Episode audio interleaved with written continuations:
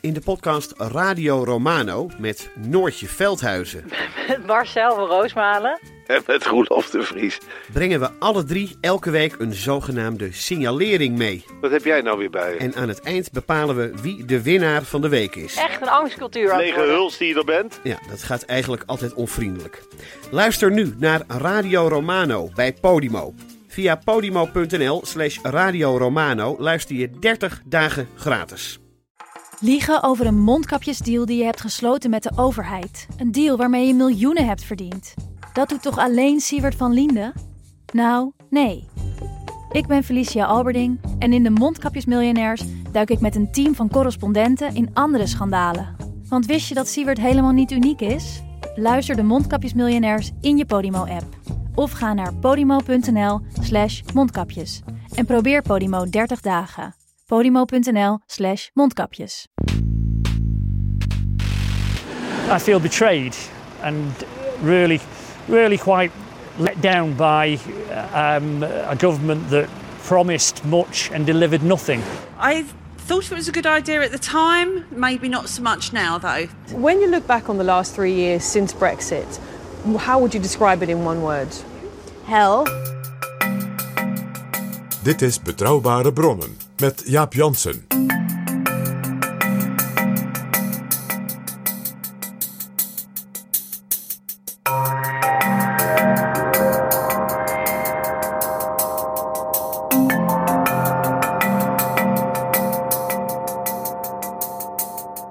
Hallo, welkom in Betrouwbare Bronnen, aflevering 328. En welkom ook PG. Dag Jaap. PG, aan het begin van deze aflevering hoorden we een aantal doorsnee Britten. Mensen die vaak voor Brexit hebben gestemd, ruim zes jaar geleden, maar daar nu niet zo blij mee, zijn. Nee, Het woord van het jaar eh, eh, op dit moment bij de Britten is regret. Een combinatie van Brexit en regret. Precies. Het blad van de economische elite in het Verenigd Koninkrijk en eigenlijk wel wereldwijd, The Economist, had in het eerste nummer van dit jaar een terugblik, maar vooral ook een vooruitblik van ja, we hebben nu die Brexit. Hoe kunnen wij weer een goede relatie met Europa opbouwen, was de vraag. En in het commentaar schreef The Economist.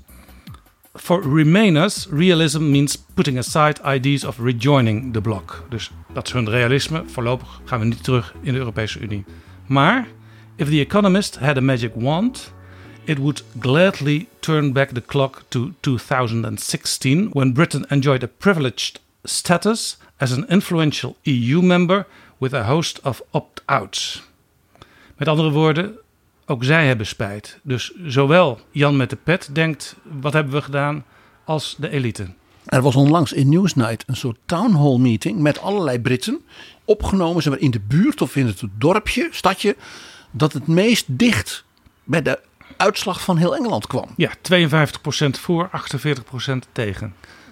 52% voor Brexit en 48% voor we moeten er maar beter in blijven. Ja. En dat was echt onthutsend. Daar waren dus eh, mensen uit alle delen van de samenleving, zeg maar, van de bakker tot en met iemand die een, een, een, een exportbedrijf had, tot de, zeg maar, de onderwijzeres, eh, tot eh, een huismoeder en eh, nou ja, vul maar in, een vrachtwagenchauffeur.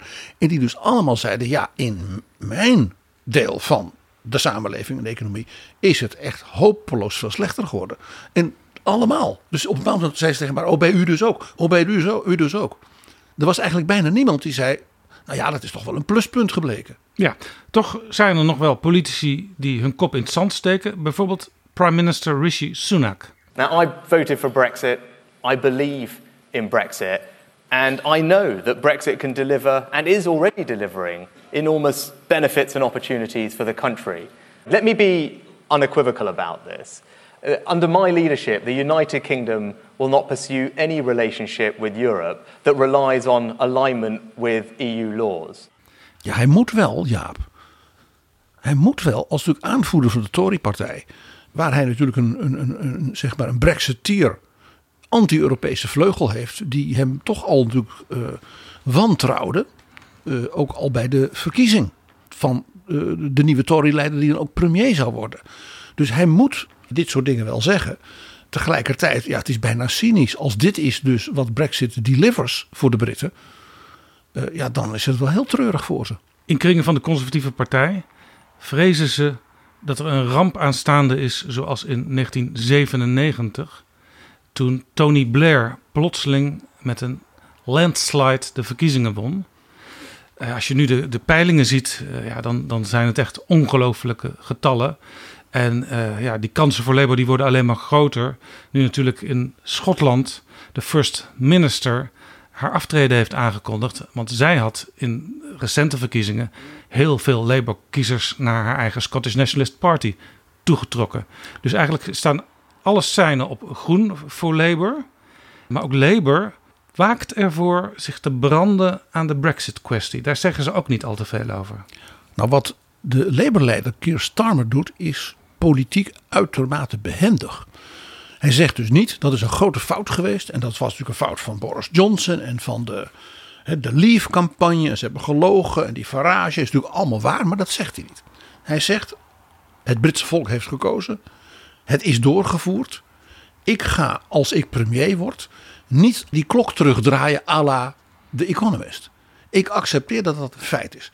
I've said on a number of occasions um, that we are not going back um, to the EU, and that means not going back into the single market or the customs union.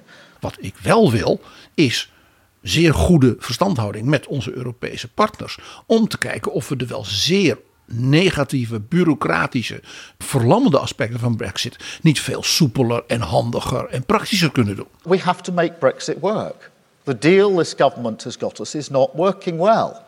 It's holding business back, it's holding growth back. And there are things that we need to do to address it.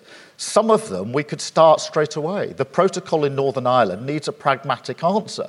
And I think I've talked to businesses in Northern Ireland. They have pragmatic approaches to how we could deal with the protocol in Northern Ireland. We need to reduce trade barriers by being clear that we want high standards. There isn't a conflict there. There's something we can build on. We need to share more when it comes to education and research, um, and scientific research in particular.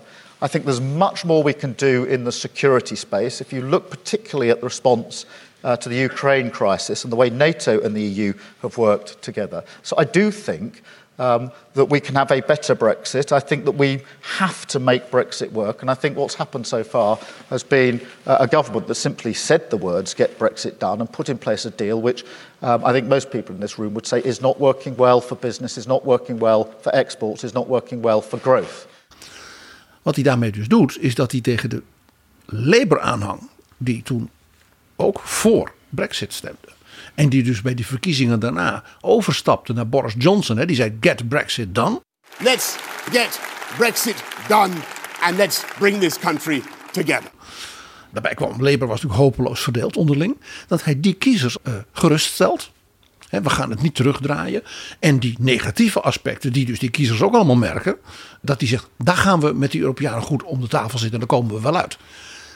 Waarmee hij natuurlijk ook voor Rishi Sunak weer ingewikkeld maakt. Want als hij zegt dat wil ik niet, nee wij blijven stoer. Dan zegt hij oh, dus als u op de Tory stemt, dan houdt u dus al die nadelen. Met mij, we houden de brexit zoals het is, maar we gaan al die nadelen wegnemen. En de Europeanen zijn daar vast toe bereid. Ja, a brexit that works. Heel slim dus. Je moet dat heel erg zien ook als binnenlands politieke tactiek. En daarbij verdient natuurlijk nog iets daarmee is hij ook voor veel Schotse kiezers en Wales kiezers. Die eigenlijk zeggen wij willen, wij hadden liever in Europa gebleven. Natuurlijk ook acceptabel. Omdat die zeggen nou ja oké eh, goed die meerderheid is die meerderheid geweest. Maar die dingen waar wij ons zo aan ergeren waar we, waar, zoveel last van hebben van Brexit, die gaat uh, Keir Starmer als premier dan weghalen. Nou, dat is toch ook goed. Ja, dit was natuurlijk ook een van de grote assets van Nicola Sturgeon. Dat het en heel slecht ging rondom die Brexit. En dat zij misschien wel als de felste in haar eigen club eh, voor onafhankelijkheid van Schotland was. Die combinatie die maakte dus dat ze verkiezing op verkiezing won. En ook dat hopen de andere partijen in het Verenigd Koninkrijk nu.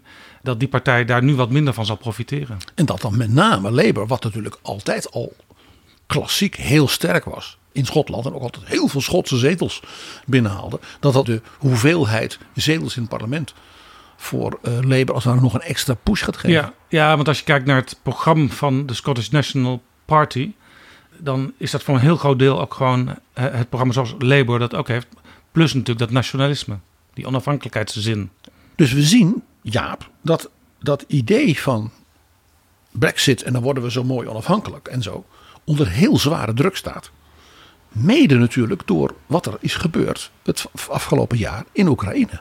Want die oorlog, de herrijzenis van de NAVO en dus die krachtige eensgezindheid van de EU heeft eigenlijk de Britten meegenomen in een soort ja, krachtige coalitie uh, van Europeanen en Atlantische uh, westerse uh, naties tegen Poetin. Dus ja, de, de, de, de, merkwaardige situatie doet zich dus nu voor voor de Britten. Dat hun beste bondgenoten zijn dus de EU.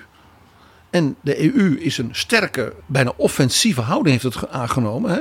Daarbij dus enthousiast aangemoedigd en gesteund door mensen als Justin Trudeau, door president Biden. Ja, dat zijn allemaal dus dingen waarvan de Britten zeiden: nee, dat kunnen wij heel goed en als ware alleen. En in zekere zin zijn de Britten dus een beetje het muurbloempje in die nieuwe coalitie. I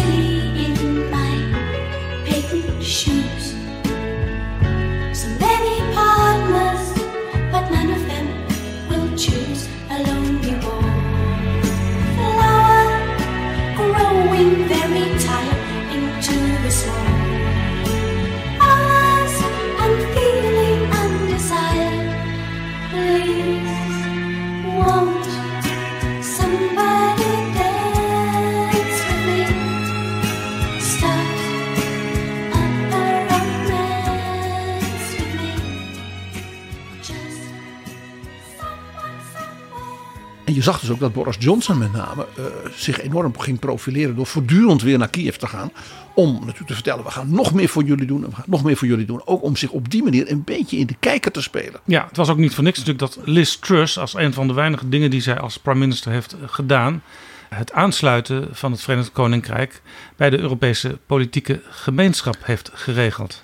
Ook dat is een heel opmerkelijk signaal. Waarbij ze in feite aangeven van ja, we moeten eigenlijk in die bredere coalitie rondom die EU, die ook zo krachtig en eensgezind optreedt. En daarbij met dus de steun van dus, nou ja, ook Australië, Nieuw-Zeeland, Canada, al die zeg maar, typische uh, grote Commonwealth landen, die zeggen allemaal hup Ursula. Ja, dat is toch een beetje uh, ontregelend voor de Britten. En zeker natuurlijk voor zo'n slaablaadje als Liz Truss. Ja. Nou, wat je dus ziet is dat het omgekeerde eigenlijk is gebeurd. Van wat men claimde en ook wel beloofde. Wat Brexit zou doen, ook buiten het Verenigd Koninkrijk. Want wat was toch het verhaal? Wat hebben die Britten dat toch goed gedaan met die Brexit? Hè? Take back control, soevereiniteit. Uh, dit is een, de eerste stap van een triomf van allemaal soevereine natiestaten die dat verschrikkelijke Brussel wel eens even een hè, poepie zullen laten ruiken. En uh, die EU die gaat uit elkaar vallen. En uh, nou, kijk maar eens wat er sindsdien gebeurd is. Laten we het hierover gaan hebben, PG. Af en toe hoor je in betrouwbare bronnen een advertentie, maar vaak ook niet. En dat is jammer, want we hebben graag meer adverteerders. Want ook daarmee houden we betrouwbare bronnen online. En als jij nou werkt bij een organisatie of een bedrijf waarvoor het misschien best nuttig kan zijn om bij ons te adverteren, neem dan contact op. En je bereikt via betrouwbare bronnen heel veel jonge mensen met grote maatschappelijke politieke belangstelling. En natuurlijk de decision makers van Nederland en in Brussel. Stuur een mailtje aan adverteren.daganacht.nl en dan neemt de reclameafdeling van Betrouwbare Bronnen, ja ja, neemt dan contact met je op. Adverteren,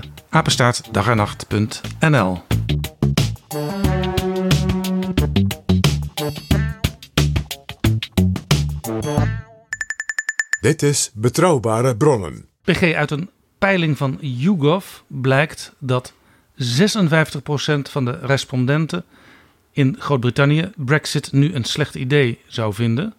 En nog maar 32% houdt vol dat Brexit wel een goed plan was. Eén op de drie dus. En er is nog een groep die misschien aarzelt of het niet weet of een uh, beetje wel, een beetje niet. Maar dat is dus een zeer groot verschil. Dat is een verschil van 24%. En ja, het is natuurlijk ook niet zo raar. Als je kijkt wat er gebeurd is, ook in Europa met name, sinds Brexit. Want de gedachte dat Brexit een soort voorbode zou zijn van nog veel meer van dat soort dingen. Ja, die gedachte is volstrekt uh, gelogenstraft. Een van toch wel de meest opmerkelijke is wat er gebeurde in de Franse presidentsverkiezingen. Mevrouw Le Pen. Marine Le Pen. Als tegenkandidaat van Macron. Die had het eens helemaal niet meer over een Frexit. Terwijl dat een enorm nummer van haar altijd was geweest. En ook van andere partijen oprechts. Nee, ze zei nee, nee, wat wel natuurlijk goed zou zijn. En dat zou zij als president natuurlijk goed doen, want Frankrijk was toch belangrijk en Frankrijk was machtig en ze had een goed verhaal. Zij zou gaan heronderhandelen elementen van zeg maar het verdrag die, van Europa en bepaalde afspraken die haar minder goed uitkwamen. En dat zou heel veel opleveren voor de gewone Fransman. Dus Macron die heeft in dat grote debat op die avond haar dus heel fijntjes gevraagd van nou mevrouw Le Pen Noem eens iets. Dat werd een drama. Ze kon niet één concreet punt noemen. En dat is het interessante. Dat hebben we ook gezien natuurlijk in die campagne voorafgaand aan Brexit. Dat Cameron zei: Ik ga die verdragen aanpassen. Dat ga ik bespreken met mevrouw Merkel en met meneer Rutte. En dan, die willen ook best dingen minder bureaucratisch. En dan kom ik met een hele lijst verbeteringen. die wij als Britten dan krijgen. En dan zult u allemaal ervoor zijn dat we blijven. En in zekere zin hield mevrouw Le Pen hetzelfde verhaal. We gaan allemaal dingen verbeteren. En Macron deed dus precies hetzelfde als uh, Merkel en Rutte. Toen Cameron bij hen langs kwam, die zeiden van nou, uh, David, vertel, welke dingen dan? Ja, nou ja, sterker nog, Boris Johnson toen hij premier was, heeft een minister van Brexit-voordelen aangewezen. Dat was de minister die de pluspunten van Brexit moest aanjagen en zichtbaar maken. En die kwam ook met een lijst waar ja, meteen de lachers uh, over de grond gingen. Want dat stelde ook niet zo heel veel voor waar die mee kwam. Ik kan me herinneren dat een van de voordelen was dat de Britten niet meer verplicht waren het decimaal stelsel te gebruiken. Maar en de oude, oude telmechanismen van, van voor 1970 weer konden ja. introduceren. En dat ministerschap is overigens inmiddels weer afgeschaft. Dat zegt ook iets. Nou, dus mevrouw Le Pen, die liep dus volstrekt in het mes van Emmanuel Macron. Dat was natuurlijk al verschrikkelijk dom want van haar, vanuit zo'n debat gezien ook. Want zij kon natuurlijk weten dat hij als ja, zittend president en oud-minister van Economie en wat dan niet, op dit punt, die kun je s'nachts wakker maken. En dan uh, weet hij precies uh, de punten. En ja, dus dat was een heel pijnlijk punt. En dat was voor de Franse kiezers dus ook wel ja, onthullend. Dat ook zeg maar, de anti-Europese vleugel in Frankrijk in feite geen verhaal heeft. Nou, een minstens zo opmerkelijk voorbeeld is natuurlijk wat er recent in Italië is gebeurd. Daar komt dus een nieuwe regering met mevrouw Meloni. Giorgia Meloni. En meneer Salvini.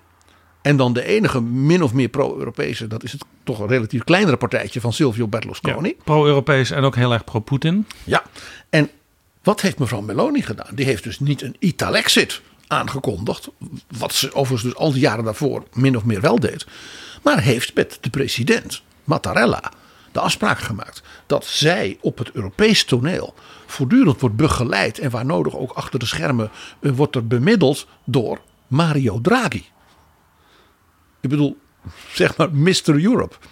dus als er iemand de Italiaanse belangen en de positie van, van Italië binnen de Unie als het ware goed kan uh, formuleren. En als het ware ook naar Meloni kan zeggen: Nou ja, ik heb dit besproken, doe het nou zo.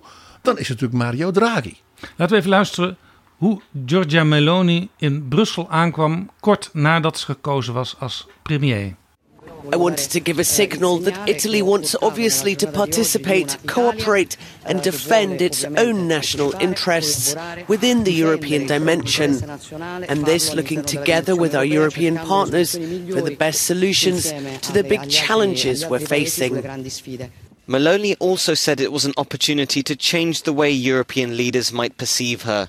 Observers say she's radically softened her anti Brussels rhetoric and now seems to view EU institutions as potential allies rather than a break on her goals. Je hoort hier dus een heel ander geluid eh, dan je nog kort daarvoor in de verkiezingscampagne kon horen.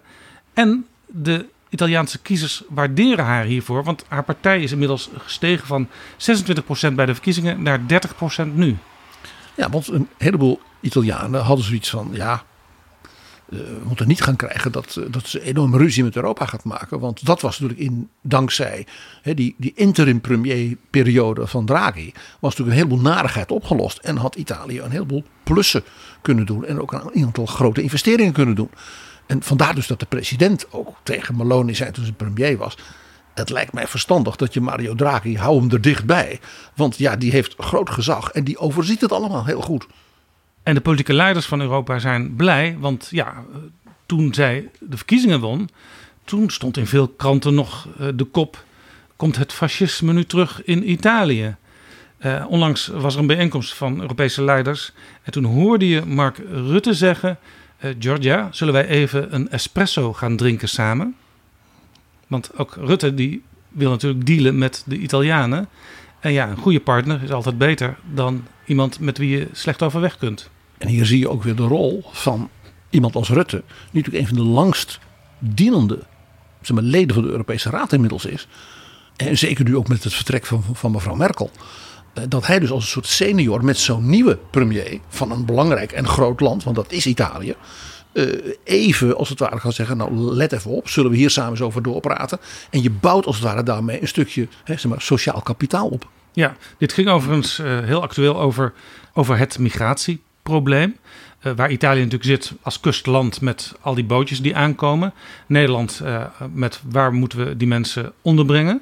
Je hebt allebei een probleem. En er zijn natuurlijk nog wel meer problemen wederzijds waar je misschien toch nader tot elkaar kunt komen. Ja, je ziet dus dat mevrouw Meloni niet iemand is die Chopin-biografieën gaat lezen in de vergaderingen. En ook niet van Verdi of Puccini.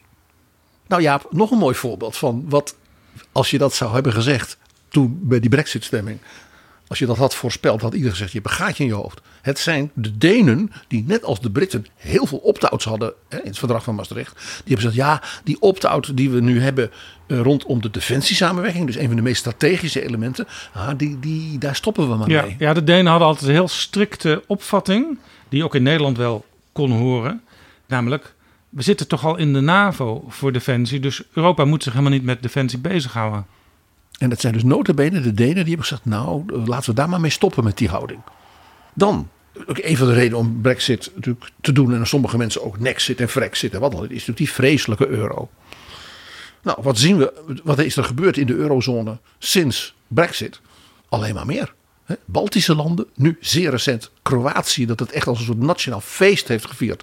Van wij zitten nu ook in de euro. Dat betekent dus dat onze economie en onze toekomst en natuurlijk ook onze ja, zeg, de, de, de, ons monetair beleid dus zo gewaardeerd wordt blijkbaar elders. En we doen het zo goed dat we daarin mee kunnen doen. Ja. Dat is voor zo'n relatief klein land en een kleine economie op de Balkan natuurlijk een enorme plus. Ja, over een kleine tip. Mocht je nog denken, wat ga ik van de zomer doen? Ga dan naar het Verenigd Koninkrijk, want je krijgt veel meer waar voor je euro. Met dank aan het wegzakken van het pond bedoel je? Precies. Nou, wat we ook zien, Denk eens even aan Polen en Hongarije. daar werd vaak gezegd, ja, die zijn kritisch en die tasten hun rechtsstaat aan. En hun Grexit werd ook nog genoemd. Nou, helemaal niet meer. Sterker nog, zowel de Polen als de Hongaren hebben vanwege dus de druk vanuit de Unie, ook vanuit het Europees Parlement, gezegd: ja, die hervormingen van ons justitiebestel. Oké, ja, we, zullen wel naar jullie luisteren. Ze doen natuurlijk niet alles. Het is een voortdurend getouwtrek.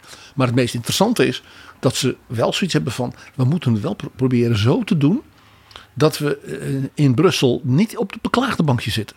Dus in plaats van een soort uh, nog meer take-back control, dat zelfs de Polen en de Hongaren zoiets hebben zeggen: Nou, we moeten dit wel zo doen dat we nog, met, nog steeds met elkaar door één deur kunnen in Europa. Nou, dan zijn er natuurlijk, mede door uh, het voorbije jaar en alle grote uh, crises op wereldtoneel, natuurlijk een hele serie weer nieuwe Europese initiatieven. Waar de Britten dus niet aan meedoen.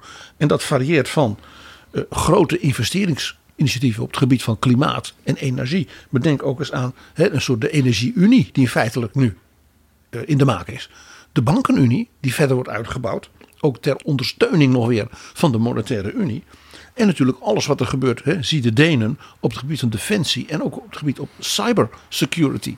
Hè, wat Ja. je ook niet meer nationaal kunt doen. Nee, interessant, want een aantal dingen die jij hier noemt, die heb ik een paar keer besproken, ook in betrouwbare bronnen, met de vorige ambassadeur van het Verenigd Koninkrijk in Den Haag. Eh, die was de gast in betrouwbare bronnen. En die vertelde altijd, ja, eh, op het gebied van klimaat zijn wij eigenlijk uh, al verder dan de rest van Europa. En zij hadden ons dus nu ook ja, kunnen helpen en stimuleren. En we hadden elkaar verder kunnen helpen, denk ik dan. En hij was natuurlijk betrokken destijds, uh, als je het over cyber hebt, bij de strijd tegen cyberwarfare met Rusland. Bij het oprollen van die Russische spionnen uh, bij de Organisatie voor de Bestrijding van Chemische Wapens in Den Haag. Ja, ongeveer bij de, de, parkeerplaats voor mijn appartement, ja. Kortom, genoeg redenen achteraf gezien om nooit met die brexit te beginnen voor de Britten. Nou ja, en vooral dat je dus ziet dat op eigenlijk alle terreinen, ondanks brexit, dus Europa helemaal niet eh, als het ware in de greep kwam van nog meer exits. Integendeel, ondanks de grote economische crisis, ondanks de coronacrisis en ondanks nu ook de oorlog op ons continent. Sterker nog, jij wees er al op. Europa heeft zelfs nieuwe, brede samenwerkingsstructuren in ontwikkeling, zoals die Europese politieke gemeenschap. En ja, Liz Truss die riep onmiddellijk: mogen wij meedoen? Sterker nog, ze wou zelfs de eerste vergadering daarvan in het Verenigd Koninkrijk hebben. Toen heeft men in Praag gezegd: Nou, Liz, hartstikke leuk, maar we gaan eerst naar Chisinau in Moldavië. Om die mensen een enorm uh, ja, hart onder de riem te steken. Heel verstandig natuurlijk. En daarna, dus dat wordt interessant. De tweede helft van dit jaar zal dus die bijeenkomst zijn in het Verenigd Koninkrijk. En we weten nog niet waar. Dus het zou best kunnen zijn dat Rishi Sunak bijvoorbeeld zegt: we doen dat in Edinburgh. Dat hij bewust een, een van de andere onderdelen dan van het Koninkrijk gebruikt. Dan het Engelse deel of Londen. Want ook, ook dat is natuurlijk altijd een hele politieke beslissing. Maar het is heel opmerkelijk dat de Britten als het ware heel erg aangaven dat ze een leidende rol wilden spelen in die nieuwe samenwerkingsvorm. Komisch was overigens dat toen het werd afgesproken met Liz Truss, oké, wij gaan dat doen bij jullie. Uh, al veel betrokkenen het idee hadden, waarschijnlijk niet onder jouw leiderschap. Uh, dat voorgevoel dat was natuurlijk niet helemaal ongegrond. En we zien ook hier in ons eigen land uh, toch mensen die heel veel kaantjes hebben gebraad uit anti-Europese verhalen en Nexit-pleidooien. Ik denk aan bijvoorbeeld iemand als Dirk-Jan Epping. Die hoor je er niet meer over. Ja, ze zijn al wel eurosceptisch en het kan allemaal wel minder en allemaal dit en dat. Maar als je ze dus herinnert. Maar u wou er toch uit? Ah, ja, nou, nee, ja, nee, misverstand. Dus dat hele idee dat Brexit een soort doorbraak zou zijn van euroskepsis en en erger dan dat. En de EU zou ondermijnen daardoor. Het omgekeerde is gebeurd. Misschien is het wel leuk om een bejaarde Brit hier nog even over te laten reflecteren. Namelijk de vader van Boris Johnson. Ja, ja dit heeft hij onlangs gezegd. Luister naar de vader van Boris. The reason we have Brexit at all is because it was a cunning plot by the Russians to destabilize for a maximum uh, period, to a maximum extent, Western democracy. And, and by Jove, have they succeeded.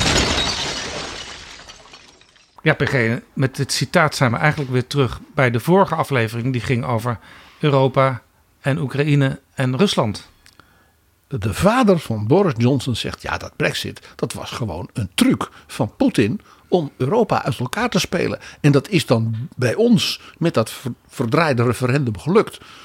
En ja, daarna verder niet. Het is wel leuk, ja, misschien om hierbij te releveren, dat Stanley Johnson vorig jaar met groot enthousiasme en zelfs dankbaarheid heeft gemeld dat de Franse regering had bewilligd in zijn verzoek om de Franse nationaliteit te krijgen, zodat hij als EU-burger kon blijven wonen in zijn mooie buitenhuis in Frankrijk. Ja, overigens bij Boris Johnson, de zoon, moet ik altijd als eerste weer denken.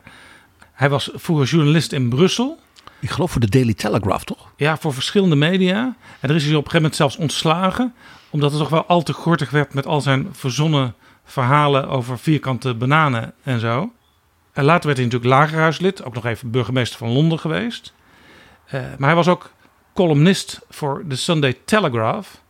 En dan moest hij natuurlijk ook bedenken: wat zal ik gaan schrijven als advies bij dat aanstaande Brexit-referendum? Ben ik voor of ben ik misschien toch als afwegende tegen? Dus steun ik mijn vriend en premier David Cameron. Die dat eh, referendum weliswaar had uitgeschreven, Dat maar hij beloofd. persoonlijk tegen was. Want hij zei, ik en ga ook waarschuwde voor rampen die zouden komen. Want die had gezegd, ik ga zoveel dingen verbeteren hè, in, eh, in afspraak met de Europese leiders. Ja, dat bleek allemaal niet zoveel te zijn, want hij kon niet zoveel melden. Hè, dat maakte dus ook zijn campagne zo zwak. Ja. Of ga ik, hè, dat moet je toch eens een beetje cynisch gezegd. Ja. Of dat Boris Johnson zei, nee, ik ga toch liever met Farage en Jeremy Corbyn tegen de EU pleiten. En dan ben ik trouw aan al die mooie verhalen die ik vroeger als eh roddeljournalist heb geschreven. Nou, er speelde natuurlijk nog iets heel anders bij Boris Johnson mee. Hij dacht ook, wat is mijn beste uitgangspositie om ooit zelf premier te worden? En toen heeft hij twee commentaren geschreven, twee columns. Eentje tegen Brexit, eentje voor Brexit. En op het laatste moment heeft hij besloten om die pro-Brexit column toch maar te laten afdrukken. En wat is er gebeurd vervolgens, Jaap?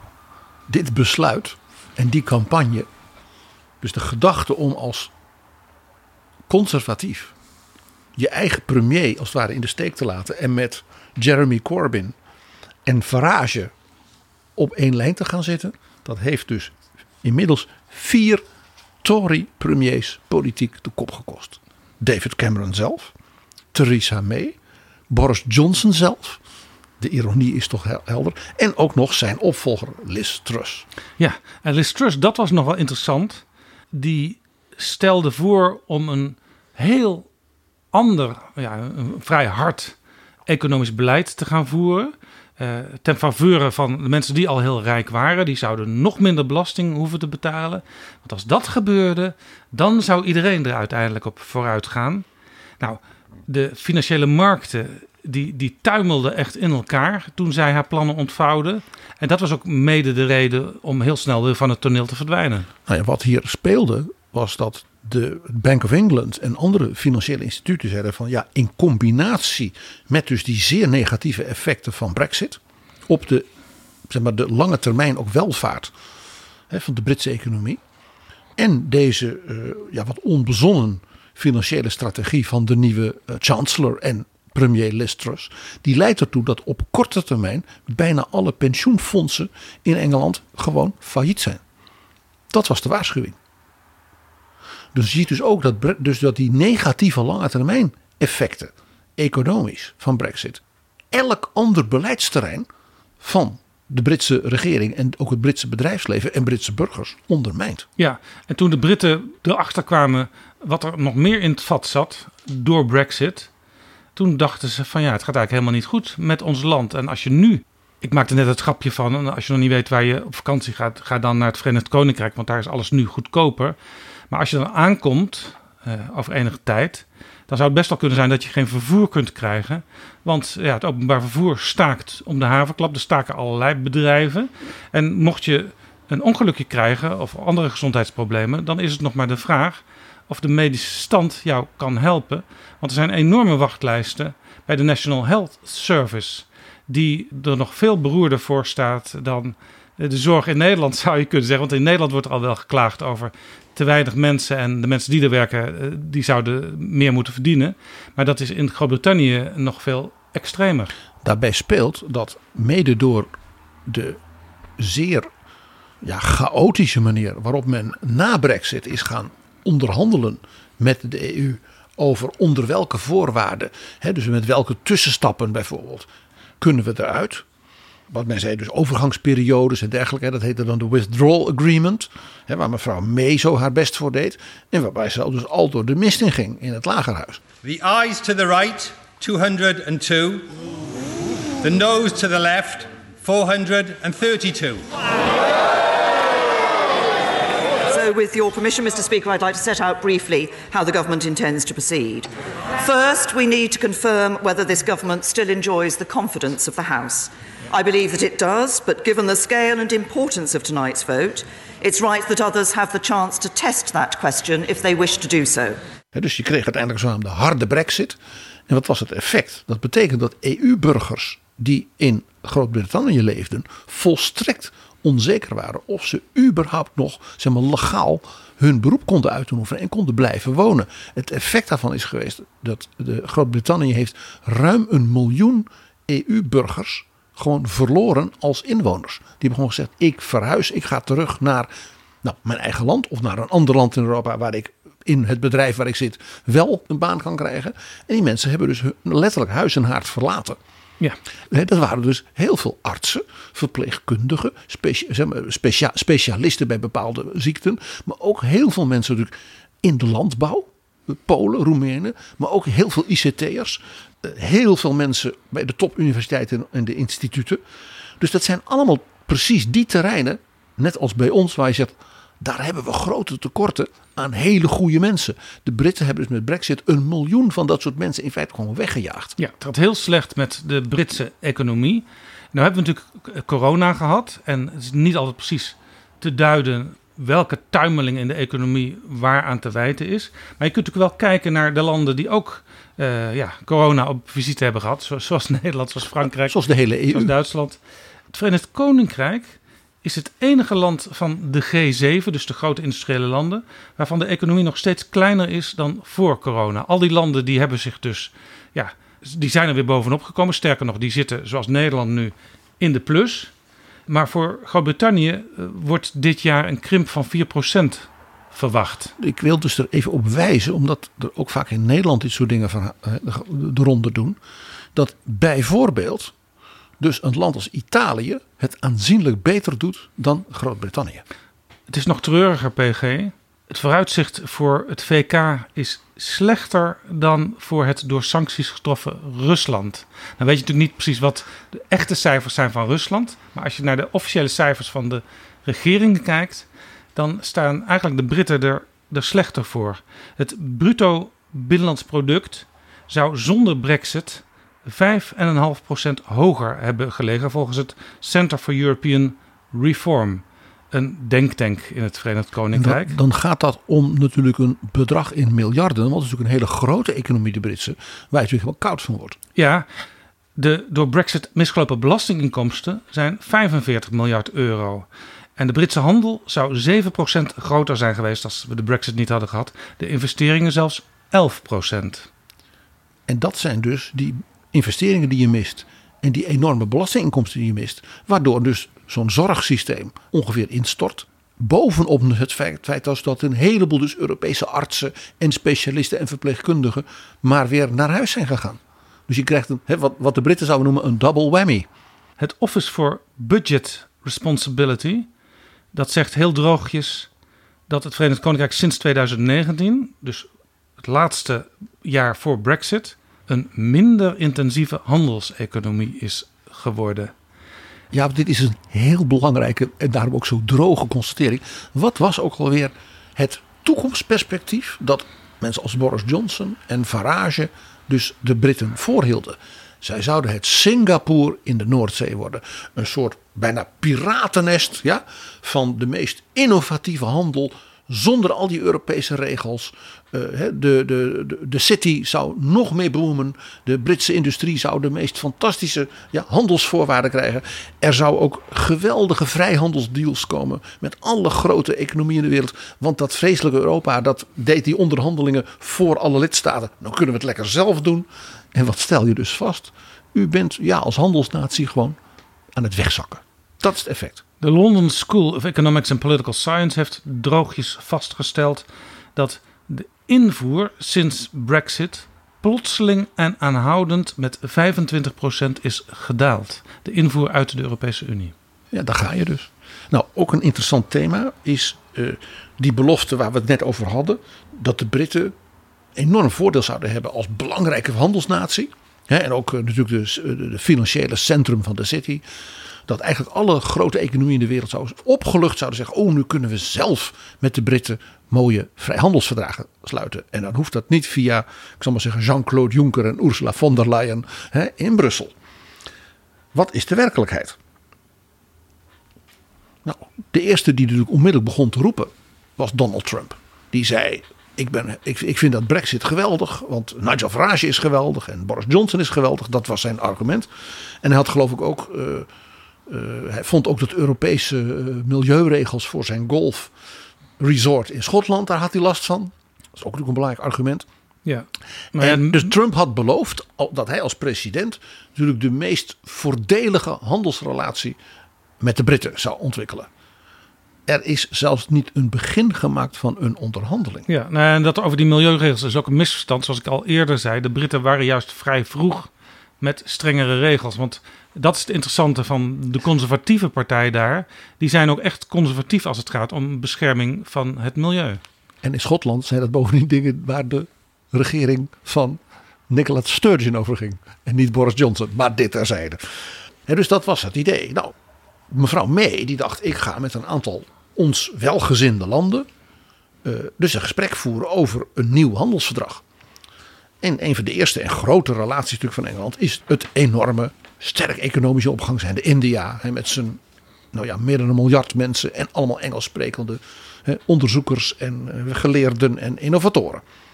Dus zij komt bij meneer Modi, de premier, die zegt: Ja, mevrouw May, dolgraag een eigen verdrag tussen India en het Verenigd Koninkrijk.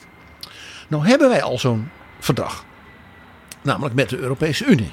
En we hebben dat eens goed bekeken en eigenlijk, u zat daar ook in, in die Europese Unie. Dus dat verdrag, dat heeft u al. Dus Modi heeft voorgesteld om eigenlijk het verdrag van de Europese Unie gewoon te kopiëren. dus gewoon in het kopieerapparaat te zetten. En in, plaats van de naam Juncker, de naam May, als het ware, te zetten en dan te tekenen. Met één klein extraatje. Want er is natuurlijk een hele bijzondere band tussen de Indiase wetenschap en RD en innovatiewereld en Groot-Brittannië, Oxford, Cambridge en dergelijke. Dus hij was bereid dat verdrag wat Engeland dus al had hè, via de EU te continueren onder voorwaarde dat er een volledig vrij verkeer zou zijn voor studenten en onderzoekers, innovatoren en R&D en mensen en ondernemers. Dus dat betekende dat dus mevrouw May kwam terug in Londen met de mededeling. Ja, we krijgen hetzelfde wat we al hadden in de EU, alleen geen take-back control, namelijk, maar in feite volledige vrijheid voor de Indiërs. Ja, ja, migratie was ook natuurlijk een van de dingen waar veel mensen bij dachten. Dat is voor mij een reden om voor Brexit te gaan stemmen. Take back control nou of our own borders. Ja, nou is in het eerste jaar sinds de Brexit de netto migratie drie keer hoger gebleken dan het jaar ervoor. Dus het is helemaal niet afgenomen. Nou ja, het, het, het ging nog gekker. Uh, die samenwerking met Trump, dat bleef natuurlijk getoeter. Want er gebeurde helemaal niets. Meneer Modi, die liet natuurlijk gewoon fijntjes blijken aan de oude koloniale, koloniale mogendheid. Van u bent nu afhankelijk van ons en wij niet van u. He, dat, is toch, ja, dat was voor Modi natuurlijk in de binnenlandse politiek natuurlijk geweldig, zou ik maar zeggen, voor zijn aanzien en zijn reputatie. Nou, dan heeft men met Japan gepraat. Japan zei: Ja, uh, wij willen dat heel graag, maar wij zijn in onderhandeling met de EU. Dus als u nou even afwacht, dat heeft voorrang voor ons. En als wat we dan met Europa doen, dat kunnen we dan misschien ook wel. Dus in feite zei Japan, dan gaan we hetzelfde gewoon aan jullie dicteren. En dan mag je blij zijn dat je nog zo'n overeenkomst hebt. Er is dus met één land inderdaad een echt groot handelsakkoord gesloten. En dat is Nieuw-Zeeland. En dat is geloof ik 0,2% van de handelsrelatie van de Britten. Maar goed, Nieuw-Zeeland is natuurlijk een land met waar ze een eeuwenoude warme band mee hebben. En uh, nou, toen werd dat het verdrag kwam naar buiten. En Jaap, woedende reacties. Met name uit de landbouwsector. Want die was natuurlijk gewend, altijd geweest, aan die Europese bescherming. Juist op het gebied van de landbouwproducten en de afspraken daarover. En de Nieuw-Zeelanders, die hadden gezegd: ja, we gaan nu met de Britten. En die hebben dus uitonderhandeld een bijna volledig vrij verkeer van agrarische producten tussen Engeland. Als we gaan praten, gaan we het ook from scratch doen. En dan gaan we het goed doen. Dat zal de redenering zijn geweest. Ja, dus de, de, de Britten die zeiden, ja, dat betekent dus allemaal Nieuw-Zeelands lamsvlees en Nieuw-Zeelandse witte wijn. De prachtige Sauvignon Blancs en hè, schitterende Rieslings daar vandaan. Die gaan allemaal met voorrang en met allemaal plussen de Engelse markt op. Dus het meest merkwaardig was dat dus de sector, als het ware, hè, waarvan men zei, dat gaan we nu echt helemaal zelf doen die gaat er enorm van profiteren dat hij het hardste protesteerde tegen het eerste meer brede vrijhandelsakkoord wat er dan zou komen. Vorige week vroeg Bloomberg, financieel persbureau, aan Kemi Bedenak, de minister voor Internationale Handel, hoe zit dat eigenlijk met die handelsverdragen die er zouden komen? Nou, zij verwacht met India nog steeds een handelsakkoord. Ik verwacht dat het dit jaar zal lukken, maar ik ga geen deadline hanteren, want we hebben eerder kunstmatige deadlines gesteld en dat heeft de onderhandelingen eerder belemmerd dan geholpen, zei ze. En over een deal met Amerika zegt ze: Ja, zij zijn nu meer naar binnen gekeerd als het gaat om wat ze met hun economie willen doen. Dus ja, als zij geen vrijhandelsovereenkomsten willen sluiten met wie dan ook, wij kunnen ze niet dwingen. Ik zou bijna zeggen, Jaap, lees dit toch een keer rustig en langzaam voor. Want dit is natuurlijk dermate onthullend. Zij zijn nu meer naar binnen gekeerd als het gaat om wat ze met hun economie willen doen. Dat was toch juist het idee van de Brexit, dat de Britten weer helemaal naar binnen gekeerd hun eigen ding konden doen. Ja, en een van de dingen die hier speelde in Amerika, waar Trump, toen hij dus zo begon te jubelen, geen idee van had, was dat er een hele belangrijke deel van het congres zei: Nou, wacht even. Trump bleek dus niet te weten dat niet de president dat soort dingen doet, maar het congres. En in het congres was er nu een hele machtige groep, namelijk de Ieren. En de Ierse Amerikanen zijn zeker ook in de Democratische Partij, maar ook in de Republikeinse, een hele machtige lobbygroep. En die hebben gezegd: zolang die Brexit-deal van de Britten het gevaar in zich draagt dat Ierland daarmee dus in de problemen komt en dat dus ook het Ierse vredesakkoord in Noord-Ierland erdoor wordt ondermijnd, zullen wij zelfs het beginnen van onderhandelen voor een vrijhandelsakkoord niet toestaan. En ja, dan kan, dus, uh, dan kan dus een minister van Handel in Amerika hoog of laag springen. Als het congres zegt dat doen we niet, dan doen we het niet. En de huidige president van de Verenigde Staten, ene Joe Biden, dat is een Ierse katholiek. Ja. En die heeft dus hele warme gevoelens bij Ierland. En helemaal geen warme gevoelens bij Brexit of wat de Britten hebben gedaan. Omdat hij dus zeer goed vanuit ook die Ierse Amerikaanse ja, uh, zeg maar verenigingen. zeer goed geïnformeerd is over hoe, ja, hoe bezorgd de Ieren nog altijd zijn. over de uiteindelijke impact van ja, het nog, ook niet, nog steeds niet echt goed geregelde akkoord rondom de Ierse grens en Noord-Ierland, dat protocol tussen de EU en de Britten. Sterker nog, in de agenda van Joe Biden staat dat hij in april naar het Verenigd Koninkrijk reist voor de 25e verjaardag van het Goede Vrijdagakkoord. En dat is de reden dat Rishi Sunak en zijn mensen op dit moment toch zwaar met Brussel in conclaaf zijn om alsnog iets te regelen. Dus ook dat punt, wat de Britten toen in de campagne zeiden, dat is helemaal, helemaal geen punt. En die Ieren moeten niet zeuren. Hè? Daarvan hebben ze volkomen onderschat wat de impact daarvan was. Het is dus ook niet zo raar dat het woord in Engeland van de voorbije maanden regret was. Je gaf de peiling al aan. En er is uh, zelfs nu nog een extra reden voor Rishi Sunak om maar heel goed na te gaan denken van hoe ga ik dit oplossen voordat Joe landt in Londen. En dat is, er is in Ierland een nieuwe premier. Want men heeft daar een afspraak tussen de coalitiepartners. Dat de eerste helft was de premier van de ene partij. En dan de tweede helft zou de premier van de andere partij zijn. En wie is nu weer terug als premier? De leider van Fine Gael, Leo Varadkar.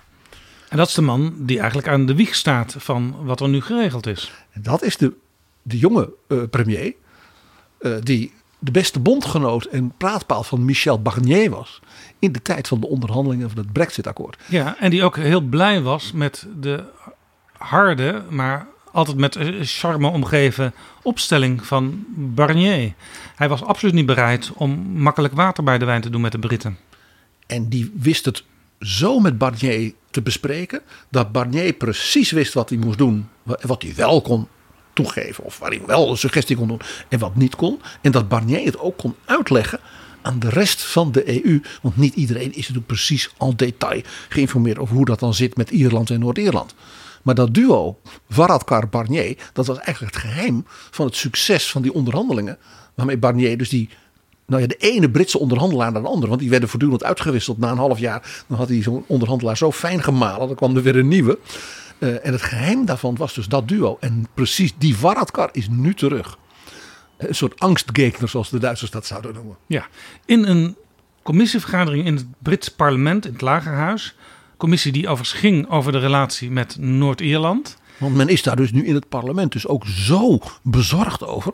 Dat men als parlement zegt ja, we, we wachten niet af waar Sunak mee komt. We gaan ons zelf maar eens verdiepen in hoe komen we hieruit. Daar was een week of wat geleden oud-premier John Major te gast. En die zei dit. I don't believe the European Union is perfect or anything like it. Because I negotiated the Maastricht Treaty, the ultra anti Brexiteers regard me as a, uh, a significant Europhile. Um, that's not actually true. I'm a very practical European. There's many things I don't like. But I look at the package and I say, are people in my country better off and safer if we were in the European Union than if we were outside? And I reached the conclusion that we were better off inside. And there is a wider dimension to this. There are three great power blocks in the world today. The United Kingdom is not one of them. Uh, there's uh, America, there's China, and there's the European Union. Europe is going to face immense economic competition from both America and from China. It may face military and security problems with China. Is Europe better able to represent its people with the United Kingdom inside the European Union, making it stronger, or outside, making it weaker? I think not just us, but the whole of Europe is stronger with Britain in it. Dat Sir John Major, zoals hij nu wordt genoemd, dit zegt in zo'n hoorzitting. Dat moet je niet onderschatten, want hij is eigenlijk de voorbije jaren een beetje een soort renaissance heeft hij gekregen in ja, de waardering voor hem. Omdat heel veel Britten zeggen, die John Major dat was een good chap. Die was nuchter. Hij is, het, het is als het ware een soort fatsoenlijke man van het midden. Ja, geen, circus, geen circusartiest zoals Boris Johnson. Uh, jij weet dat zijn vader een circusartiest was. Van Major, ja. uh, maar Boris Johnson die hing regelmatig letterlijk in de touwen. Letterlijk. Uh, John Major deed dat soort dingen niet. En John Major had natuurlijk nog iets.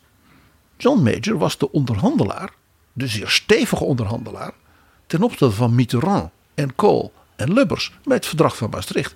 Hij is de man die die opt-outs voor de Britten regelde, maar toen wel zei: als ik die mogelijkheden krijg voor ietsje meer, nou ja, Britse soevereiniteit, dan doe ik ook mee.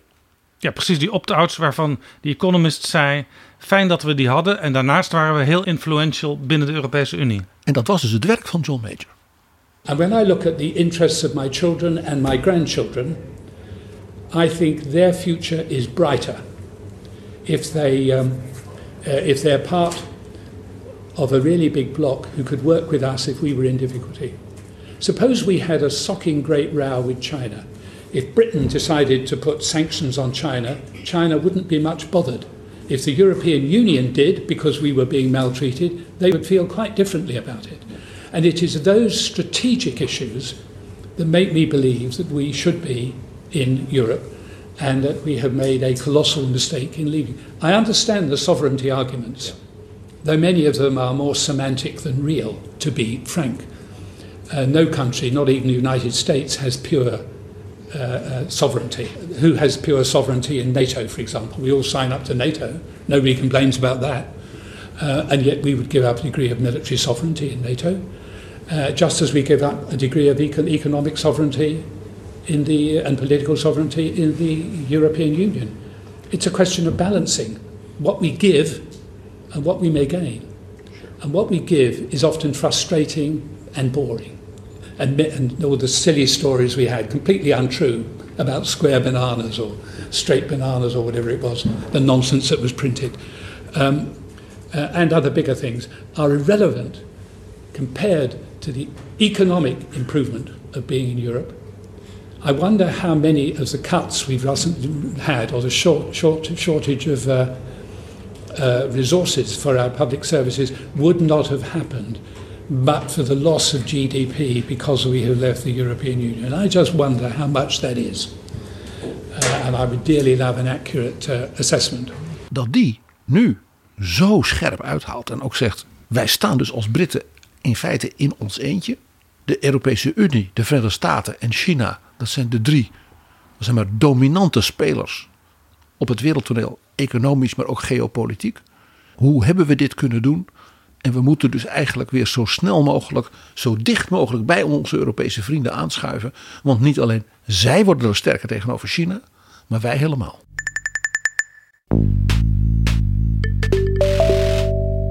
Dit is Betrouwbare Bronnen, een podcast met betrouwbare bronnen. PG, als we nu even kijken naar het Verenigd Koninkrijk, dan hebben we natuurlijk sinds enige tijd Rishi Sunak als prime minister. En die wil graag praten met Europa, die wil ook graag eh, constructief zijn. Maar in zijn campagne voor het leiderschap zag je hem nog in een filmpje waarin hij demonstratief stapels papier met het stempel EU-wetgeving erop door de papierversnipperaar gooide. Ja, maar ja, Rishi Sunak die ziet natuurlijk die peilingen en die ziet wat Keir Starmer doet.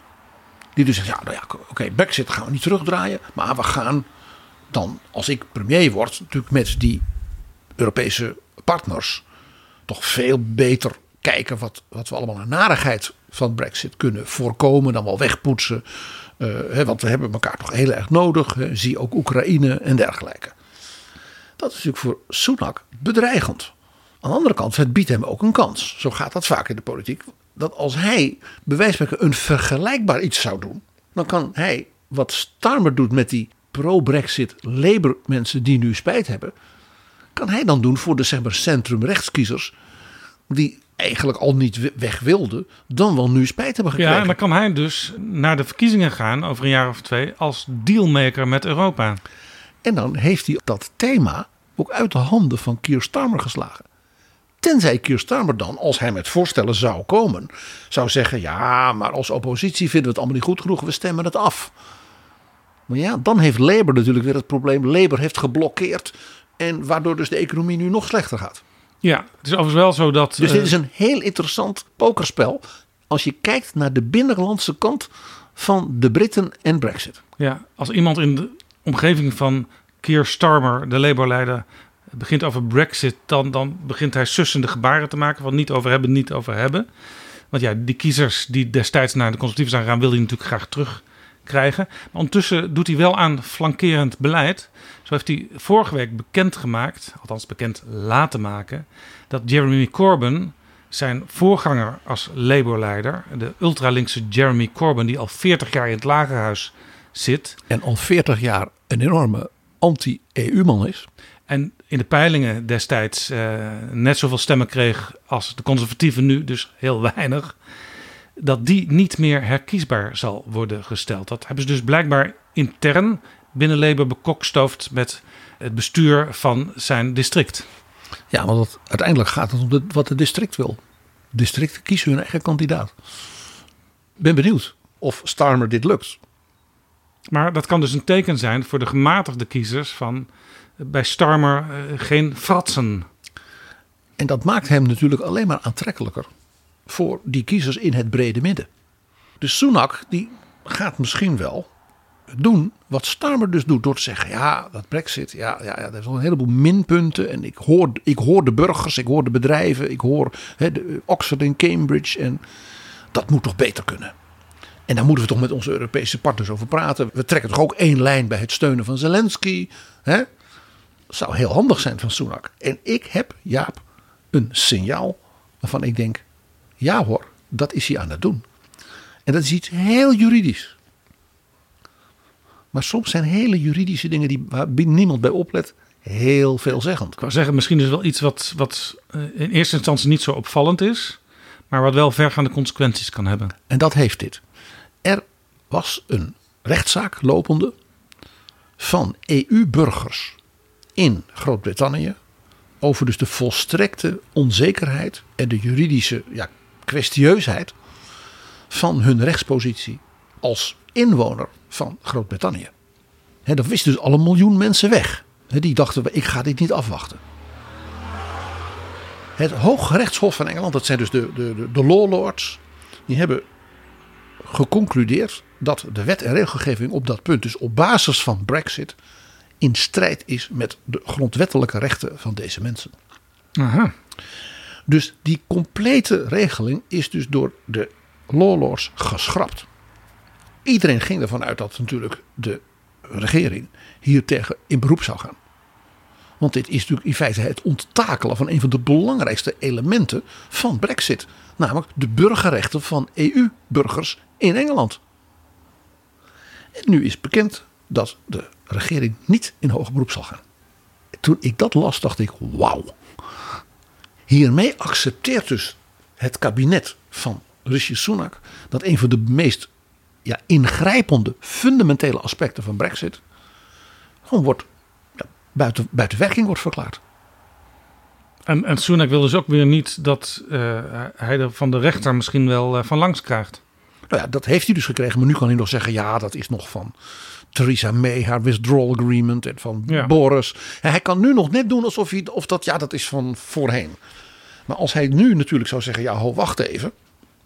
Of ik ga naar aanleiding van die uitspraak met nieuwe beperkingen en dingen voor die rechten van die EU-burgers in Engeland komen. Dan is hij natuurlijk de, de kwaaie pier. En dit kon dus wel eens een heel opmerkelijk signaal eigenlijk van Sunak zijn. Niet zozeer naar die burgers. Voor wie het natuurlijk een enorme meevaller is. En voor hun gezin en hun bedrijf en wat dan ook. Maar vooral ook een signaal van de regering Sunak naar de Europese regeringen. Want het zijn hun burgers.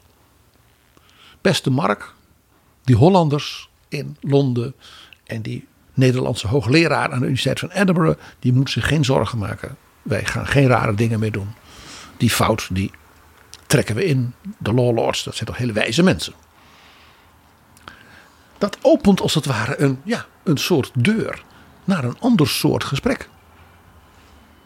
Nu weten we dat een van de agendapunten van de grote veiligheidsconferentie in München van deze dagen is een bilateraal, want er zijn ook een heleboel bilaterale, van Rishi Sunak met Ursula von der Leyen. En het gerucht gaat, maar een zeer nadrukkelijk gerucht, ook in de serieuze Duitse pers, dat zij eigenlijk er ongeveer uit zijn over hoe dat nou verder moet met dat Ierland-protocol. Dus die positie van Noord-Ierland en die grens van de EU en dus EU-lidstaat Ierland met Groot-Brittannië en die enorme hoeveelheid bureaucratische rompslomp die daardoor is ontstaan. Ja, ik moet altijd heel erg lachen als het er weer over gaat op de BBC en ze het dan hebben over de grens in de Ierse Zee. Dan denk ik van ja, wie ziet ooit die grens? Nou, het hele bedrijfsleven.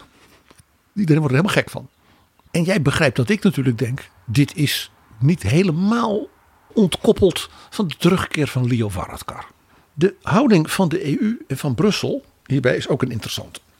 Die hebben dus eigenlijk de voorbije tijd al door gezegd: ja, dat is een zaak. Dan moeten de Britten maar onderling tussen Noord-Ierland en Londen. En dan moeten ze maar bellen met Dublin. Dus Brussel heeft zoiets gezegd: we vinden het, ja, dit is bureaucratische rompslomp. Dat wilden ze zelf. Als we daarvan af willen, dan horen we het wel.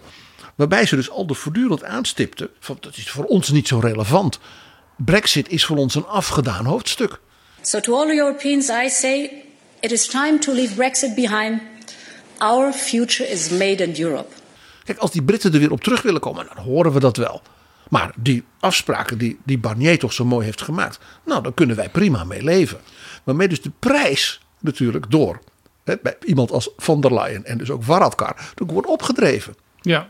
Dus het wordt heel spannend. Wat voor soort gesprek Sunak en von der Leyen hebben gevoerd. En ik sluit niet uit, weet je wat ik zo in Brussel rondhoor, is dat men zegt, kijk, von der Leyen staat natuurlijk heel sterk tegenover Rishi Sunak nu. He, ze heeft angstgegner Leo, heeft ze als het ware in de, heeft ze in de pocket. Sunak heeft ze mee. Is de, Sunak is de vragende partij. Ja, en tegelijkertijd kan ze zeggen, Rishi, we waarderen het zo enorm hoe de Britten met ons samen hè, Volodymyr steunen in Kiev. En we gaan er ook dus nog eens samen heen.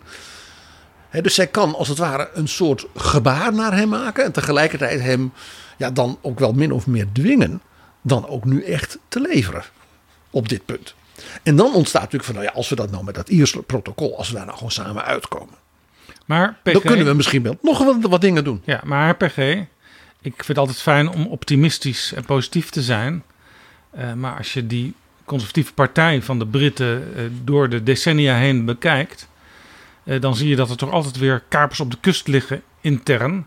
Die heel erg goed zitten te loeren van hoe ver gaat onze leider en gaat hij misschien toch niet te ver in dat samenwerken met die Europeanen. En jij hebt gezien hoe met name die groep Theresa May in feite gewoon gemangeld heeft. En ook dat die groep niet tot de enthousiaste aanhangers behoorde van Rishi Sunak. Nee. Bij de campagne dat, waarmee hij premier en Nee, partijleider werd. Jacob Rees-Mogg, eh, die altijd eh, de geachte afgevaardigde van de 18e eeuw wordt eh, genoemd in de wandelgangen. Zo, zo ziet hij eruit. Zo kleedt hij zich. Eh, ja, die was door Boris Johnson wel eh, hoog op het paard eh, gezet. Want ja, dat was eigenlijk persoonlijk een symbool van de Brexit, Rees-Mogg. En Rees-Mogg is in feite gewoon gemarginaliseerd. Dus deze mensen wachten natuurlijk allemaal op het moment dat ze kunnen toeslaan. Nou, in het kader van geluiden. We hadden dus nu geluiden over met die, met die law lords. We hebben dus nu geluiden in München. Er is nog iets wat naar buiten kwam. Er schijnt in een van de heel chic buitenhuis. Zijn er ongeveer elk weekend op dit moment. Een soort geheim beraad te zijn. Tussen Tory-experts op het gebied van Brexit en de handelsrelaties en dat soort dingen. En die van Labour. Mensen is eigenlijk dus aan het zeggen: als jullie eigenlijk hetzelfde zeggen als wat wij zeggen, kunnen we niet met behoud van Brexit als feit een heleboel narigheid en rommel opruimen en daar een pakket van maken. Dat we dan kunnen zeggen, dat spreekt de burgers die regret hebben aan dat dus de negatieve aspecten van Brexit zoveel mogelijk worden teruggedraaid, weggenomen, verminderd. Ja. En we toch, daar waar het fundamentele punt van we zijn geen lid meer van de EU, eh, dat we dat overeind houden voor die kiezers die zeiden we hebben toch geen meerderheid voor Brexit Ja, gestemd. interessant, want ehm, daar zijn mensen bij betrokken die bijvoorbeeld vroeger minister van Financiën zijn geweest of minister van Handel. En die ook zeer divers zijn in hun politieke standpunten rondom Brexit destijds. Dus allemaal hebben ze het idee, we moeten toch op een bepaalde manier terugkomen op dat hele grote Brexit-besluit. Want dit is gewoon niet goed voor ons. En het interessante is dat ze dus beide weten, dus Starmer en Sunak, dat ze elkaar daarbij misschien wel beter kunnen vasthouden dan wantrouwen. Want het is natuurlijk niet ondenkbaar dat als er zo'n pakket zou worden naar buiten gebracht, dan moet dat natuurlijk eerst in Brussel worden gezegd, ja, vinden wij dat een goed idee? En als natuurlijk men in Brussel het idee heeft, ja, dat is een idee van Rishi Sunak, in zijn eentje, zal ik maar zeggen. Wij weten niet of hij dat überhaupt voor elkaar krijgt. Al voor de komende verkiezingen. Dus dan zegt Brussel, nou we wachten even af. Maar als het een initiatief zou zijn van alleen de Labour-leider, dan zegt men ja, dat is van de oppositie. Mevrouw van der Leyen onderhandelt niet met oppositieleiders, maar met ministers, met een regering. Dus als Sunak en Keir Starmer of een groep van hun mensen daar samen mee zouden komen, dan heeft Sunak ook nog het voordeel dat hij dus de Jacob Rees-Mogg vleugel, als ware kan zeggen, nou ja, als jullie dit niet willen, als jullie dus die, die narigheid-effecten van Brexit willen handhaven, dan hoor ik het graag van je, dan stem je maar tegen. Want ik heb een meerderheid van, zeg maar, de meer gematigde mensen, hè, de John Major-achtige mensen zou ik maar zeggen, en Keir Starmer, die nog een paar linkse Jeremy Corbyns, maar die, die tellen niet meer mee. En dan zullen de Liberals en de Groenen, die doen ook wel mee. Ja. Dan hebben we dus een hele brede meerderheid, maar waarmee we dus ook naar Brussel kunnen. Heel interessant, de Economist die refereerde een week wat geleden aan een artikel in het eigen blad uit 1954. Toen bleken de conservatieven en Labour, die bleken eigenlijk als het ging om financieel-economisch beleid vrij dicht bij elkaar te zitten. Was natuurlijk de tijd van de wederopbouw na de Tweede Wereldoorlog. Dus eigenlijk heel veel verschil in de kern van het beleid was er op dat moment niet tussen die twee partijen. En dat ziet de Economist nu ook in 2023 als ze kijken naar Jeremy Hunt, de minister van Financiën van de huidige conservatieve regering, en Rachel Reeves, de shadow chancellor van Labour. De Economist die concludeert zelfs: het beleid is een beetje, gezien de omstandigheden van beide, keine experimenten. Zouden we gaan meemaken, Jaap, dat onder Rishi Sunak en Keir Starmer Konrad Adenauer de echte kanselier van Engeland wordt? Konrad Adenauer, politicus van het jaar. Een beetje zoals Joop den Uyl door Mark Rutte als het uit het graf weer wordt teruggeroepen. Wij weten natuurlijk, ook vanuit dus de interne discussies, die naar buiten komen dat Labour, kijk, als zij het nu de regering zouden vormen, en volgens de peilingen hè, zou dat ook het geval zijn als er nu verkiezingen waren, dan willen zij eigenlijk tegen de EU zeggen van ja, Brexit blijft dan Brexit. Dus we gaan niet een rejoin onderhandeling doen, want misschien duurt dat ook wel weer twintig jaar. Maar we zouden natuurlijk wel, ook vanwege natuurlijk de defensievraagstukken, een soort misschien wel maatwerkachtig associatieverdrag doen. Waarbij we een heleboel brexit-narigheid schrappen. En in zekere zin zijn er natuurlijk allerlei landen die op die manier al lang met Europa werken. De Noren, de Zwitsers, in een aantal opzichten zelfs Israël. Dus als Labour zegt van nou ja, uh, laten we een soort associatieovereenkomst maken. Waarin we een hoop gedoe schrappen. Waarin we bijvoorbeeld ten aanzien van de defensie, misschien zelfs, hè, want dat doet Zwitserland natuurlijk niet, uh, heel veel dingen wel proberen samen te doen. Nou, dan halen we als het ware het beste uit de situatie die er nu is. Maar dat is dan wel echt een U-turn, zoals Margaret Thatcher zou zeggen. Uh, wat in de tijd van de Brexit-campagne werd nog gezegd: dit gaan we absoluut niet doen. Want dan, dan maken we gebruik van een aantal EU-dingen. Maar we hebben er geen invloed meer op. We schrijven niet meer mee aan de wetgeving. Dus eigenlijk komen ze dan toch wel terug een beetje met de pet in de hand van dat hebben wij helemaal verkeerd gezien. Ja, maar die situatie is natuurlijk de situatie zoals die op dit moment ook is. Ik bedoel, zo is Rishi Sunak straks in München bij Ursula von der Leyen. Als het over Europa gaat, gaat het in het Verenigd Koninkrijk ook al gauw over Margaret Thatcher. De herinnering natuurlijk aan Margaret Thatcher. En de man die ooit de val van Margaret Thatcher in gang zette is Michael Heseltine. Hij wilde zelf haar opvolgen als premier. Dat lukte niet. Dat werd John Major, die we eerder hoorden. Maar Michael Heseltine kan wel met veel smaak vertellen over de relatie van Margaret met de Europese gemeenschap toen. En hij was natuurlijk een van haar topministers in haar regering. En wordt binnenkort 90. Maar is in het House of Lords nog, nou ja, als een jonge god. En hij vertelde daar, ik denk wel in het eerste debat van 2023, hoe Thatcher destijds een favoriet van haar naar Brussel stuurde om lid van de Europese Commissie te worden, om de dingen allemaal goed te regelen voor het Verenigd Koninkrijk. Lord Cofield. I uh, am one of the few surviving members of Margaret Thatcher's first government. And I am amazed to find myself sitting listening to the arguments from the front bench here as to why her greatest achievement should be sacrificed. I remember Arthur Cofield, not perhaps a household name today, but if you look him up in Wikipedia, you will see he's described as the father of the common market. And that is right, because Margaret, not a natural uh, supporter of foreigners, saw, saw very clearly that the mistakes of the common agricultural policy must not be made again. And so she sent Arthur Cofield to Brussels as a commissioner in order to make sure that British self interests were dominant in the negotiations of the single market. The single market, historically, perhaps one of the most extraordinary successful concepts ever developed by humankind. Jaap, wat zegt Michael Heseltine eigenlijk? Die zegt: Margaret, hè, was niet bekend ze zo dol was op foreigners. Je hoort toen ook het gelach van de mensen in het House of Lords. Want iedereen geniet als hij natuurlijk met dat vuur wat hij nog heeft uh, zo'n verhaal doet. Maar hij zegt, Margaret, die begreep dat als zij in Brussel, in die commissie, met een zeer, zeer, zeer intelligente en slimme onderhandelaar en politicus Engeland laat representeren, dan is dat in het belang, zelfs het nationaal belang van Engeland.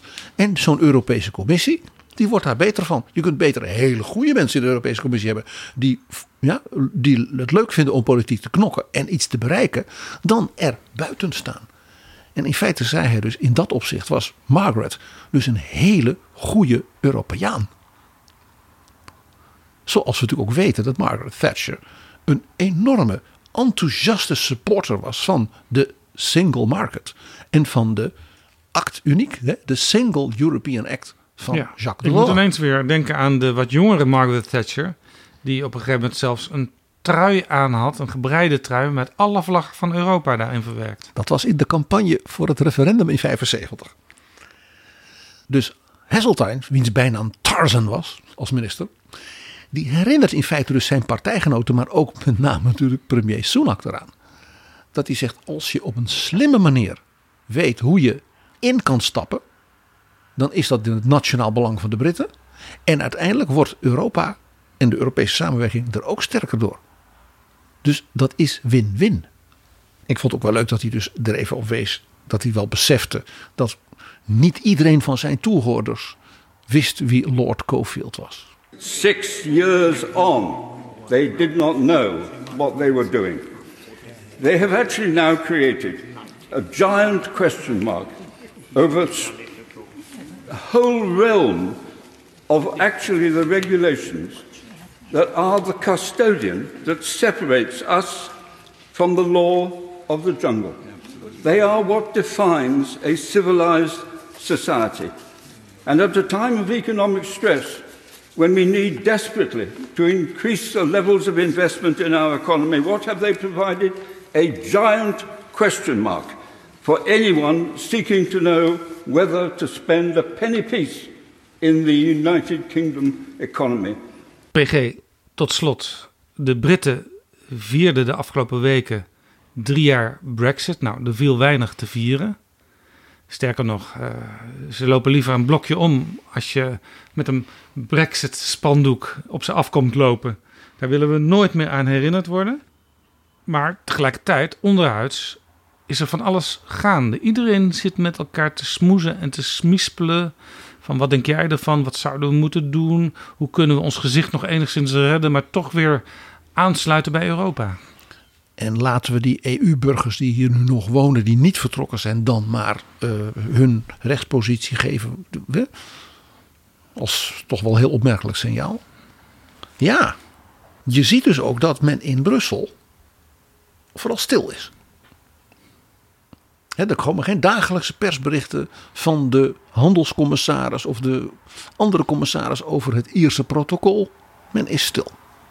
Oftewel, men wacht af. Men denkt, we zien wel hoe dit balletje gaat rollen. Men zou natuurlijk ook nog iets anders kunnen doen. Als men zegt, wij zien hoe wel, welke kant op gaat. Men zou ook kunnen zeggen, Brussel kan natuurlijk ook de Britten een beetje overrompelen. En dus het initiatief daarbij nemen en houden. Hè, zoals Barnier dat ook zo knap deed. Door een groot gebaar te maken. De Britten zijn, jij zei het al, de vragende partij. Dan is, het, dan is degene die het grote gebaar maakt natuurlijk nog sterker in zijn positie.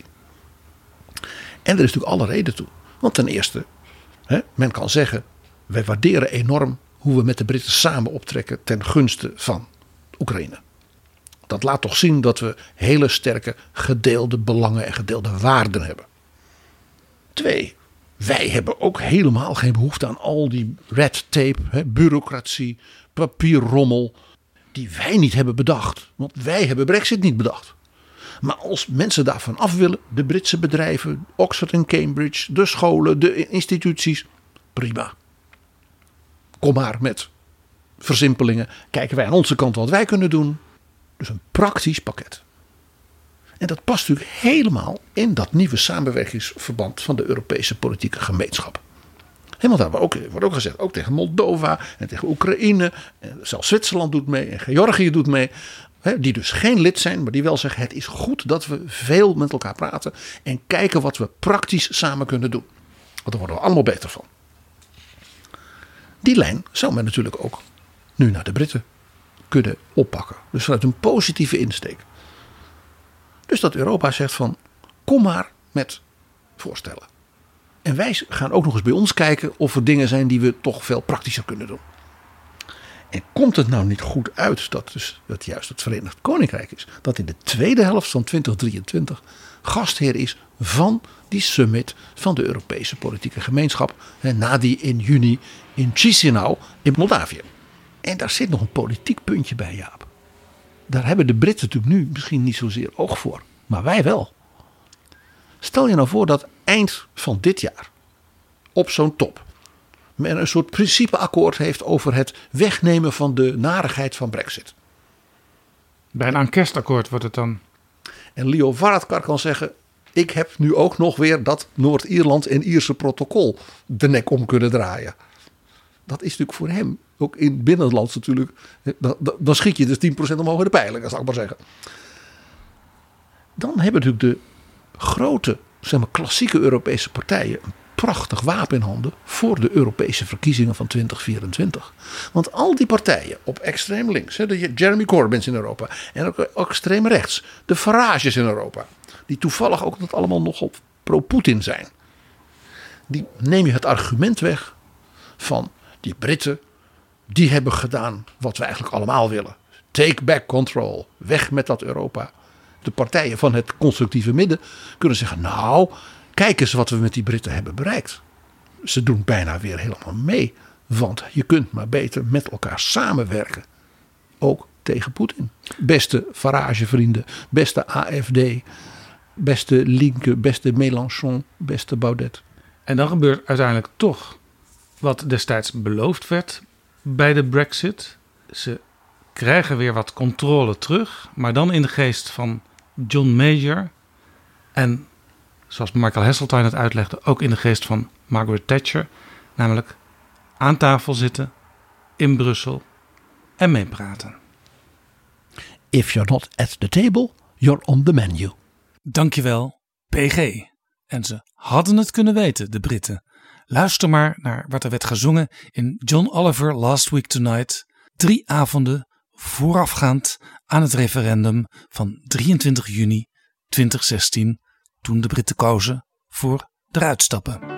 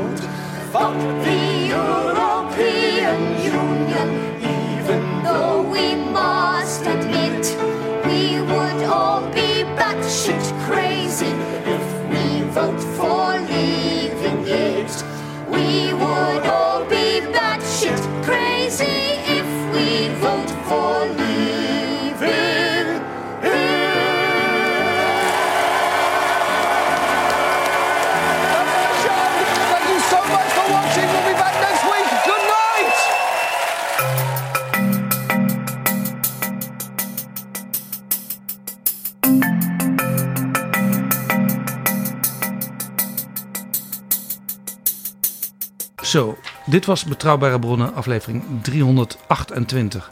Deze aflevering is mede mogelijk gemaakt door de Europese Unie en natuurlijk door de vrienden van de show. Mensen die ons met een donatie steunen om nog veel meer interessante afleveringen mogelijk te maken.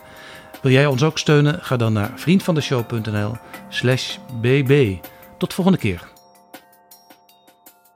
Betrouwbare bronnen wordt gemaakt door Jaap Jansen in samenwerking met dag en nacht.nl.